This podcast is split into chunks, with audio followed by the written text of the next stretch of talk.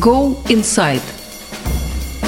Добрый день, это подкаст издания Insider Go Inside, и сегодня он посвящен теме конфликта в Нагорном Карабахе. Мы обсуждаем эту тему с нашим экспертом Аркадием Дубновым. Меня зовут Роман Доброхотов. И, собственно, первый вопрос, самый очевидный. Вот это перемирие, ночное перемирие о котором было объявлено о российских миротворцах, о том, что прекращается горячая стадия конфликта. Действительно ли это окончание, заморозка конфликта, или это только пауза и начало истории, у которой будет продолжение? Я думаю, что это окончание войны, но не окончание истории. Войны за территории, которую вел Азербайджан при поддержке Турции и неподтвержденной поддержке иностранных наемников, в которой Азербайджан достиг большинства своих целей, а то даже и переусердствовал, освободив большую часть оккупированных Арменией 26-30 лет тому назад территорий, плюс обещая по соглашению получить еще почти три района оккупированных из этих семи, да плюс еще на юге юге Карабаха он э, сумел занять территорию непосредственно, являющуюся частью Нагорного Карабаха, в частности, город Гадрут и примыкающую местность. Это серьезная заявка на поставленную Азербайджаном цель деоккупировать Карабах, вернуть его под свой контроль.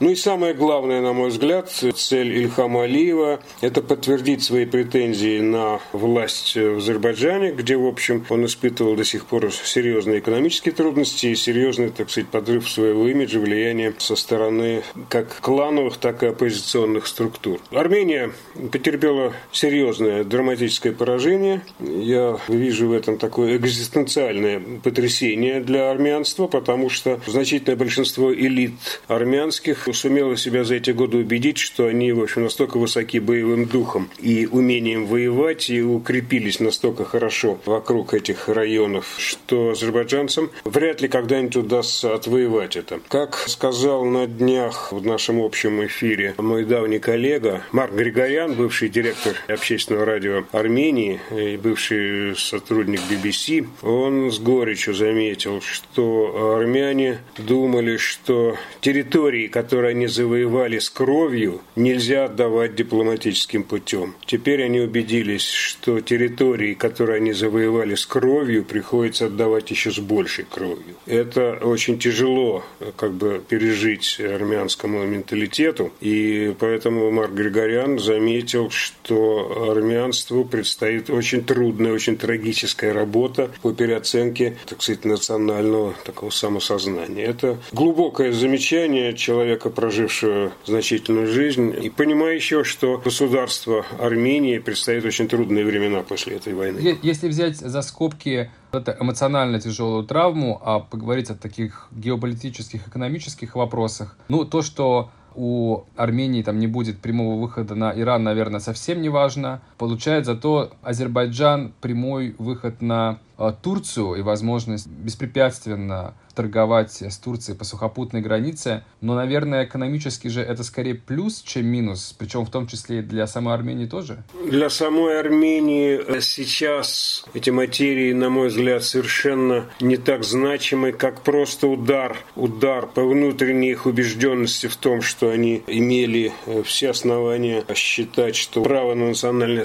самоопределение армян, которым они утвердили в конце советского периода, провозглашение второго армянского как бы, государства, пусть не, не признанного в мире в Карабахе, и на этом они строили, в общем, ровную всю свою концепцию существования дальнейшего. Этой матрице их восприятия себя в мире нанесен очень серьезный урон. И экономические вот эти материи, о которых вы говорите, они, да, нереальны в когда-нибудь светлом будущем, в светлой Армении будущего, но сейчас, мне кажется, вряд ли кто-то готов в Армении считать, что заключен заключенное, зафиксированное в соглашении 10 ноября пункт о том, что армяне обязуются гарантировать транспортный переход из азербайджанского эксклава на Хичевань, который граничит непосредственно с Турцией, 10-километровой границы, до транспортный переход до непосредственно материкового Азербайджана, что, в общем, могло бы оживить экономическую деятельность во всем регионе. Это, конечно, для армян сегодня не так существенно. Естественно. Кстати, добавлю, что, конечно, турки уже сегодня, буквально сегодня, объявили министр транспорта Турции, заявил, что они уже начинают готовиться к строительству железной дороги изнутри Турции к этому самому Нахичеванию, к этому переходу, который дальше э, свяжет вот этой железной дорогой насквозь э, весь этот регион и дальше через Баджанскую сеть железных дорог могут, можно выйти к Каспийскому морю. Это, это, конечно, грандиозная перспектива. Турки умеют быстро и неплохо строить, и в этом им не отказать, безусловно. Что касается армян, повторяю, для них сейчас важно просто пережить эту драму. А сейчас, вот в эти часы, учитывая то, что еще вот-вот, боюсь, э, Армении грозит государственный переворот, либо отставка Пашиняна, потому что там сейчас, там сейчас обостряется внутренняя ситуация. Пашинян общается с народом через Facebook, и его местонахождение неизвестно. В этой связи вспомнил историю буквально месячной давности, когда президент Киргизии вынужден обижать свои резиденции в ночь на 6 октября, вынужден был неизвестно где скрываться до тех пор, пока 15 октября его не вынудили э, к отставке. А вот такие коллизии. Ну, а что они могут потребовать у Пашиняна? Что они от него ждут? Что... От Пашиняна они ждут э, признания своей ответственности за поражение в войне, признания ошибок э, в командовании, которые он, как по Конституции, принимал на себя ответственность э, как главнокомандующий. Отдельные, но очень существенные вопросы Пашиняну задаются уже сейчас, касающиеся отдельных этапов этой войны, военных операций, например, почему армяне сдали так быстро Гадрут, который вслед за чем азербайджанцы начали быстро наступать дальше и освободили значительно южную часть территории на юге Карабаха. Да, там есть действительно вопросы. И почему так случилось, э, предстоит выяснять. Да, но я мало чего понимаю в военном, так сказать, строительстве или в военных этих материях, но думаю, что вряд ли кругое армянское руководство сумело бы гораздо более эффективно обеспечить оборону страны ввиду в разы преобладающих сил противника турецких, азербайджанских и при неподтвержденной поддержке иностранных иностранных наемников и при огромнейшем техническом преимуществе боеспособности. Да, мы видели все эти кадры с э, боевыми дронами, которые просто с воздуха расстреливают э, абсолютно беззащитную э, технику. Это хочется еще и поговорить здесь о роли России, которая, казалось бы, вот на какое-то время казалось, что она просто отстранена от всех этих вопросов. Формально всегда она выступала где-то посередине.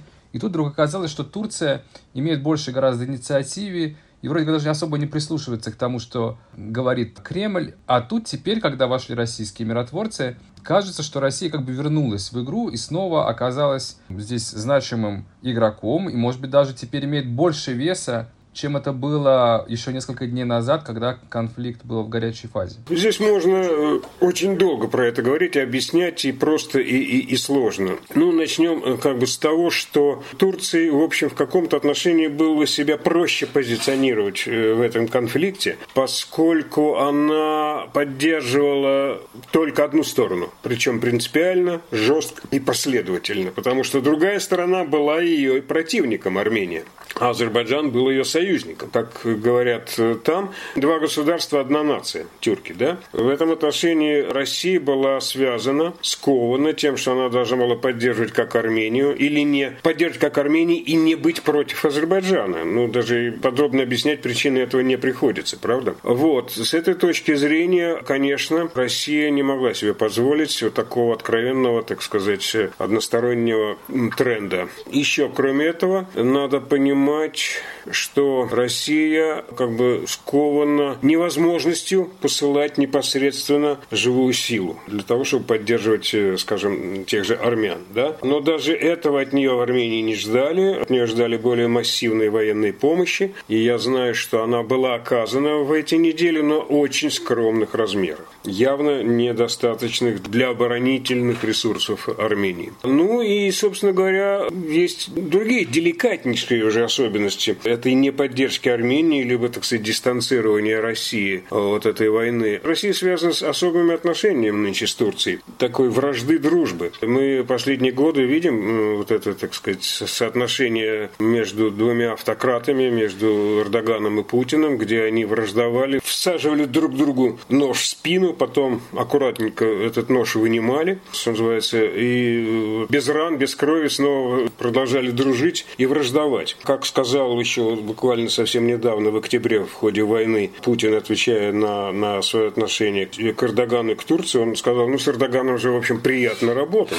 вспоминая о том, какие огромные выгоды от сотрудничества с Турцией по газовым проектам по Южному потоку и по продаже С-400 Турции, несмотря на то, что Турция является членом НАТО, это все возбуждает Кремль от того, как он лихо играет на южном фланге НАТО. Дальше. Сотрудничество в Сирии с Турцией, дальше сотрудничество в Ливии с Турцией, где они, в общем, будучи с одной стороны по разные стороны баррикад, а с другой стороны очень тонко понимали э, свои интересы и настраивали красные линии, где они не переступали интересы друг друга и, так сказать, соблюдали свои выгоды. Да? Вот это все грозило быть порушенным, если Путин так откровенно стал бы мешать Эрдогану вести свою линию на Южном Кавказе. Этого он не делал, и это было, в общем, понятно, что и не сделает. Почему в конце он так эффектно, Путин, имею в виду, сыграл? Ну, тоже понятно, потому что уже никому он не мешал. Турции и Азербайджану уже не надо было мешать. Наоборот, Алиеву было очень выгодно показать ситуацию, при которой он готов дальше был бы воевать. Но вот пришел Путин и сказал, хватит. Ну ладно, я пойду навстречу Москве, так и быть остановлюсь, иначе я вообще покрушу весь этот Карабах и его там армянское присутствие. Это было выгодно всем, а Москва показала, что вот она так взяла и решительно остановила этот маховик войны в течение одной ночи. Особенно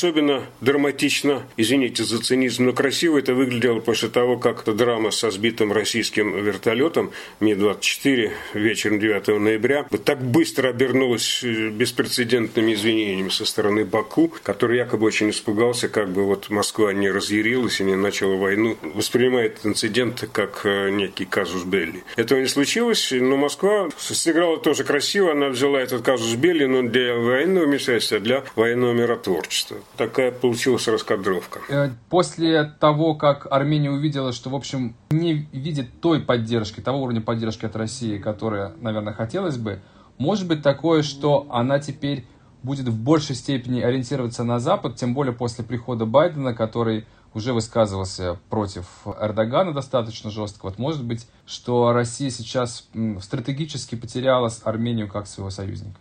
Мне кажется, все вот, вот эти все рисунки, так сказать, геополитические, это досужие такие э, розмыслы, потому что э, есть реальности, которые не переплюнуть. Байден, Шмайден, тут ничего не изменится, по большому счету. Армения никуда не выпрыгнет из этого геополитического пространства, тупика, будучи окруженная, в общем, вражескими, религиозно противостоящими обществами. Да? Там только Грузия является, в общем, частью христианской страной, так же, как Армения. Все остальные это мусульмане, шииты, сунниты. Это первое. Второе, ну, что Байдену до этой Армении. Только армянское, так сказать, лобби в Соединенных Штатах, мы всегда видим, что это весьма конъюнктурные, так сказать, играет интересы. Перед выборами в Израиле еврейское лобби должно работать, или наоборот, работать еврейское лобби перед выборами президентскими в США и так далее. По большому счету, а независимо от того, какая власть в Кремле, автократы, демократы, тираны, к сожалению или к счастью, именно Россия остается вот такой имперской крышей для Армении. Я э, не раз вот в эти недели вспоминаю вспоминал о том, что и даже, в общем, предлагал как качестве варианта возвращение к временам начала XIX века, к Кюркичайскому миру 805 года, когда впервые Карабахское ханство попало под российский протекторат в ходе российско-персидской войны. А с тех пор это впервые вот этот Карабах стал территорией, которая зонтик безопасности, который обеспечила Российская империя. Да, и после этого, кстати, население Магометанское в Карабахе стало уменьшаться за счет переселения армянских семей из Персии. Так что вот этот протекторат, так или иначе, обидно это звучит или не обидно, он в каких-то формах, видимо, вынужден будет устанавливаться. Да? И этот крен в сторону Запада, ну, сегодня да, он эмоционально возможен. Сегодня да, протесты против э, Пашиняна, который э, сумел добиться того, что Россия пришла в этот регион и фактически полтора месяца способствуя победам Азербайджана и ничего не сделая, палец о палец не ударил чтобы спасти Армению, теперь эта Россия э, выглядит миротворцем. Да, вот это э, Пашиняну э, сегодня значительная часть армян оппозиции не готова простить. Но, как сказать, все это так или иначе это уляжется. И хорошо это или плохо, но кто бы ни пришел к власти в Армении, деваться ему без того, чтобы иметь экономические, так сказать, общие интересы с Россией нельзя. Сегодня вся экономика, вся энергетика, вся транспортная инфраструктура Армении, хочешь, не хочешь, принадлежит России и контролируется Россией. Исходить из этого надо, а не, так сказать, такого рода хотелок. Я сам бы хотел, чтобы либеральные ценности, которыми в Москве крайне недовольны, если вдруг они оказываются доминирующими в Армении, и поэтому нынешнего Пашиняна воспринимает как, так сказать, воспитанника Сороса не иначе как. А все его ненавистники так и называют все окружение его соросятами. В общем, там довольно мерзостного много внутри армянской политической жизни, отчасти при, в общем, пособничестве тех армянских лоббистов про, я бы сказал, про кремлевских в Москве, имена мы их хорошо знаем, что, в общем, и способствует этому раздраю внутри самой Армении. Что ж, приходится на тревожной ноте заканчивать этот выпуск подкаста. Видимо, он будет не последний на эту тему. С нами был эксперт Аркадий Дубнов. Спасибо, что слушаете нас. Это был подкаст Go Inside на издании The Insider.